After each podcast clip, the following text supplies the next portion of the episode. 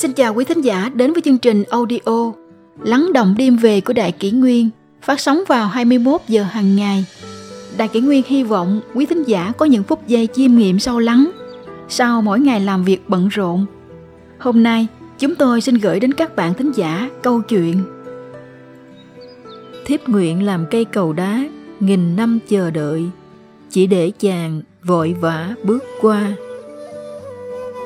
Xưa kia có một thiếu nữ vô cùng xinh đẹp. Sinh ra trong gia đình có dòng dõi trăm anh thế phiệt. Đã có biết bao chàng trai đến diện kiến hồng nhan. Nhưng hết thảy đều phải ra về trong tiếc núi. Bởi lẽ nàng vẫn chưa tìm thấy người trong mộng của mình. Một ngày đầu xuân, cô gái đến chùa vãn cảnh. Mây lãng đảng trôi bướm vườn hoa lá. Người con gái ấy đang thông thả dạo bước bên vườn xuân. Chỉ mong tìm được chút bình yên trong tâm hồn. Nhưng giữa cảnh chùa ồn ào huyên náo, người người đến dân hương lễ bái. Cô vô tình nhìn thấy một khuôn mặt tuấn tú khôi ngô ẩn hiện bên kia vườn. Chỉ một cái ngoái nhìn mà cứ ngỡ thời gian ngừng lại. Chỉ một lần tình cờ mà trở thành mối tình sâu đậm suốt trăm năm. Trái tim thôi thúc, khiến cô rảo bước tìm về hướng chàng trai đang đứng. Nhưng tiếc là, người đến dân hương quá nhiều rồi, mà người đến vãn cảnh lại còn nhiều hơn, khiến bóng dáng chàng mất hút vào đám đông nghìn nghịch từ đó, đầu xuân nào cô cũng ghé thăm chùa, nhưng tuyệt nhiên không thấy chàng trai quay trở lại. Suốt một kiếp này ôm nỗi tương tư, suốt một kiếp này giữ niềm nhung nhớ. Trong thâm tâm, cô không ngừng cầu xin được gặp lại chàng. Sự thành tâm của cô có lẽ đã khiến đất trời cảm động. Bụt hiện lên hỏi có phải con muốn gặp lại người thanh niên đó không? Cô gái trả lời Vâng, chỉ cần được gặp chàng một lần nữa thôi. Con đã mãn nguyện rồi. Bụt lại hỏi Nhưng duyên số hết thảy đã an bài.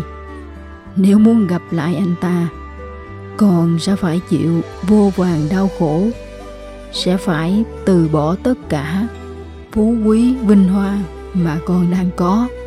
Liệu con có cam tâm tình nguyện không? Cô gái trả lời, con sẵn sàng từ bỏ tất cả. Bụt nói, nếu phải chờ đợi suốt 500 năm mới có thể gặp lại anh ta một lần, còn có ân hận không? Còn có tin rằng tình yêu của mình đủ lớn để hy sinh nhiều đến vậy. Cô gái gật đầu cô không ân hận vì chàng, con sẵn sàng hóa thân thành cây cầu đá, chịu 500 năm gió thốc, 500 năm nắng đổ, 500 năm sương muối, 500 năm mưa dầm, chỉ để chờ anh ấy đi qua cầu. Hóa thân thành cây cầu đá, 500 năm mòn mỏi. Và lời nguyện ấy đã trở thành sự thật. Đến kiếp sau, cô gái chuyển sinh thành tảng đá lớn ở một nơi hoang vu lạnh lẽo. Chờ đợi hàng trăm năm trong nắng mưa, rét buốt. Nhưng hết thải mọi khổ ải ấy không làm trái tim cô thay đổi. Cô vẫn kiên nhẫn đợi chờ đến ngày gặp lại chàng. Một ngày kia, có người thợ phát hiện ra tảng đá xanh nhẵn mịn bên khe suối. Ông đã mang nó về để xây cầu bởi tảng đá có màu xanh rất đẹp. Người thợ quyết định đẽo gọt nó để làm lan can cầu. Rồi cũng đến ngày cây cầu hoàn thành. Vậy là sau 500 năm ròng rã nắng mưa, cuối cùng cô cũng được nhìn thấy chàng trai mà cô hằng chờ đợi. Vẫn khuôn mặt anh Tuấn như thế, vẫn dáng vẻ nho sinh như thế, người thanh niên ấy đang vội vã bước qua cầu tất nhiên anh không hề biết rằng có một tảng đá xanh trên lan can đang chăm chú dõi theo mình cho đến khi bóng anh khuất hẳn trong ráng chiều. Năm trăm năm trong ngóng, năm trăm năm đợi chờ, năm trăm năm cầu nguyện, năm trăm năm mỏi mòn. Vậy mà tất cả chỉ để đổi lấy một bóng hình vội vã, một cái lướt qua lạnh lùng. Cô gái bật khóc, cô cảm thấy thật bất lực và thê lương. Vậy mà đó là điều cô khát khao 500 năm về trước. Thấy cô gái không cam lòng, Bụt lại hiện lên hỏi Con đã gặp được người thanh niên ấy rồi, con còn điều gì vương vấn nữa chăng? Cô gái trả lời, Con tiếc rằng mình chỉ được làm chiếc lan can, Nên đành bất lực nhìn theo chàng. Nếu được là tảng đá lát giữa lòng cầu, thì con đã có thể chạm vào anh ấy rồi. Bụt lại nói, nhưng con đã nếm trải quá nhiều đau khổ rồi. Giờ nếu muốn gần gũi anh ta hơn, con sẽ phải tiếp tục đau khổ như thế thêm 500 năm nữa còn có chịu được không cô gái đáp lại thưa con chấp nhận hóa thân thành cổ thụ 500 năm đợi chờ. Lần này, cô gái chuyển sinh thành một cây xanh dưới chân núi. Đông qua xuân đến, thu đi hạ về, vần xoay tối nguyệt, thấm thoát đã 500 năm. Cây xanh non bé bỏng ngày nào, giờ đã trở thành cổ thụ. Nơi nó mọc không còn là khu rừng hoang sơ nữa mà đã được cải tạo trở thành một công viên tráng lệ. Suốt 500 năm qua, nó đã kinh qua vô số thương hải tan điền, đã chứng kiến bao biến động đổi thay. Giờ đây nó trở nên cứng cỏi hơn, đã hiểu hơn cái lẽ vô thường của tạo hóa. Và trái tim nó cũng trầm lắng, tĩnh tại hơn xưa. Và lần này, nó không còn thấy mòn mỏi không còn thấy vô vọng khi phải khắc khoải trong ngóng từng ngày nữa. Nó đã biết bình thản tận hưởng từng ngày cho đến khi chàng trai quay trở lại cuối cùng thì ngày ấy cũng đến. Chàng vẫn là chàng trai của năm nào, vẫn là gương mặt bạch diện thư sinh, vẫn là cử chỉ nho nhã và khoan thai, từng khiến trái tim nó rung động. Lần này chàng trai không vội vã như trước. Anh bước đến gốc cây cổ thụ, ngồi dựa lưng vào thân cây và khẽ nhắm mắt lại rồi anh thiếp đi từ lúc nào không hay? Sau một ngàn năm khắc khoải, cô gái mới được chạm vào anh lần đầu tiên. Giờ đây anh đã ở ngay bên cạnh cô, đang dựa mình vào cô, nhưng cô lại không thể nói chuyện với anh.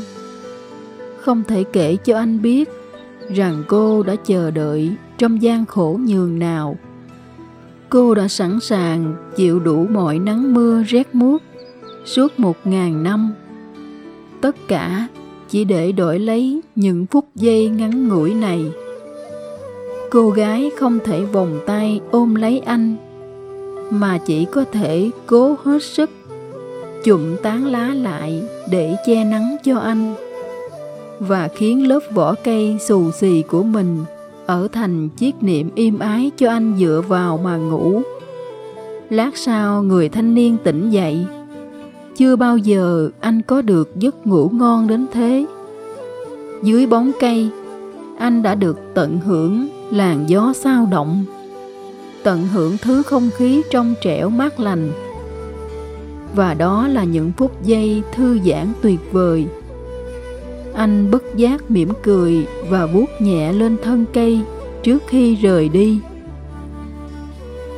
Sau một ngàn năm khắc khoải, giờ đây cô mới nhận ra rằng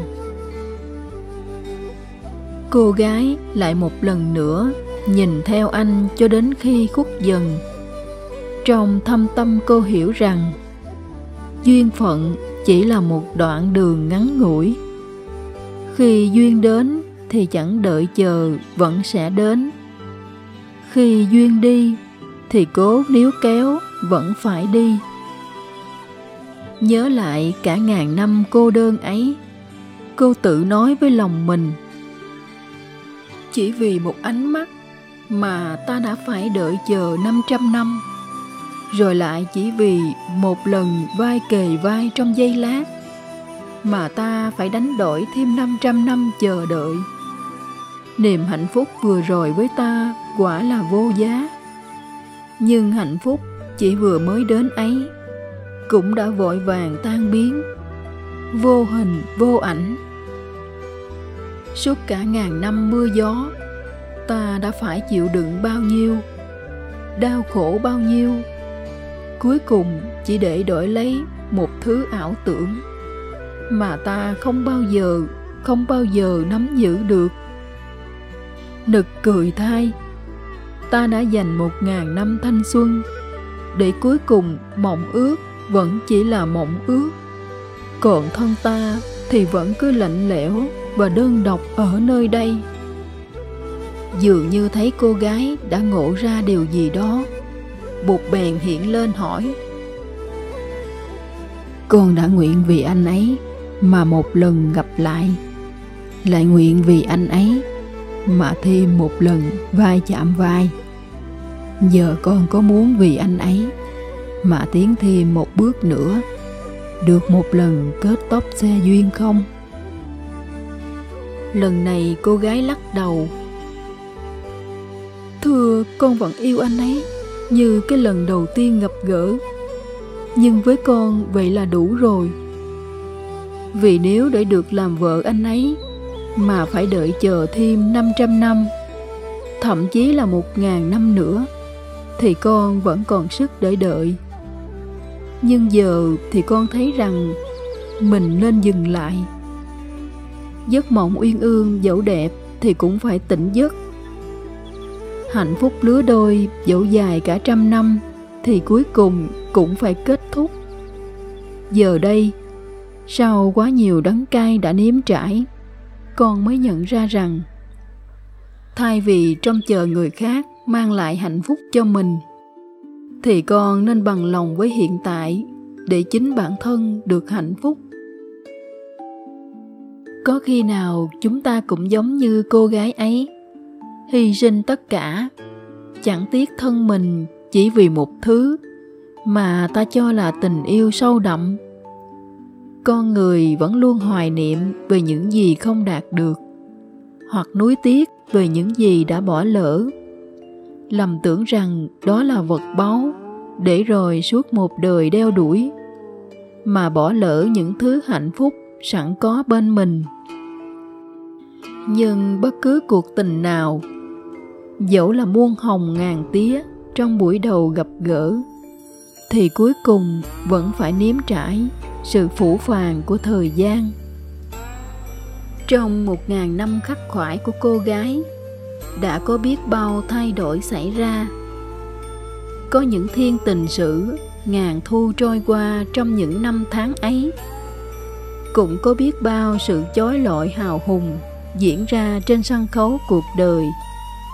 Người bình thường đã trải qua bao kiếp luân hồi. Còn những bậc thánh giả thì cũng đã viên mãn giác ngộ.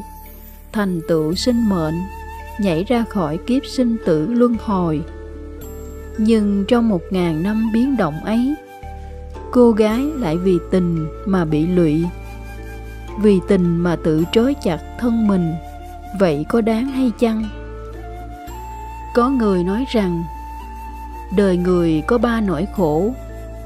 Truy cầu mà không đạt được cho nên đau khổ. Có rồi mà sau đó mất đi, cũng thấy đau khổ. Khi giữ được rồi, nhưng lại nhận ra rằng, chẳng qua chỉ là như thế, lại càng đau khổ. Cô gái vì tương tư bóng hình mà khổ đau suốt một đời. Ấy là nỗi khổ thứ nhất, truy cầu mà không đạt được đến khi gặp lại chàng trai trên cây cầu đá, rồi lại tiếc nuối, nhìn chàng rảo bước qua. Ấy là nỗi khổ thứ hai. Có rồi mà sau đó mất đi. Cuối cùng, khi được kề vai bên chàng nơi gốc cây cổ thụ, cô đã nhận ra nỗi khổ thứ ba. Thì ra hạnh phúc là đây, nhưng hết thảy vẫn chỉ là như thế chẳng khác nào trăng dưới nước, hoa trong gương. Đến lúc này cô mới có đủ dũng khí và đủ can đảm để từ bỏ, tự cởi trói cho mình. Tâm kinh viết, nhất thiết tùy duyên, nhất sinh tùy duyên, nhân sinh tùy duyên, phương đắc tự tại. Có nghĩa là tất cả tùy duyên một đời tùy duyên, nhân sinh tùy duyên mới được tự tại. Chỉ khi dám buông bỏ mới học được cách tùy duyên mà an phận, tùy duyên mà đối đãi. Khi ấy mới có thể trân trọng những gì vốn có và an hưởng một đời tự tại an nhiên.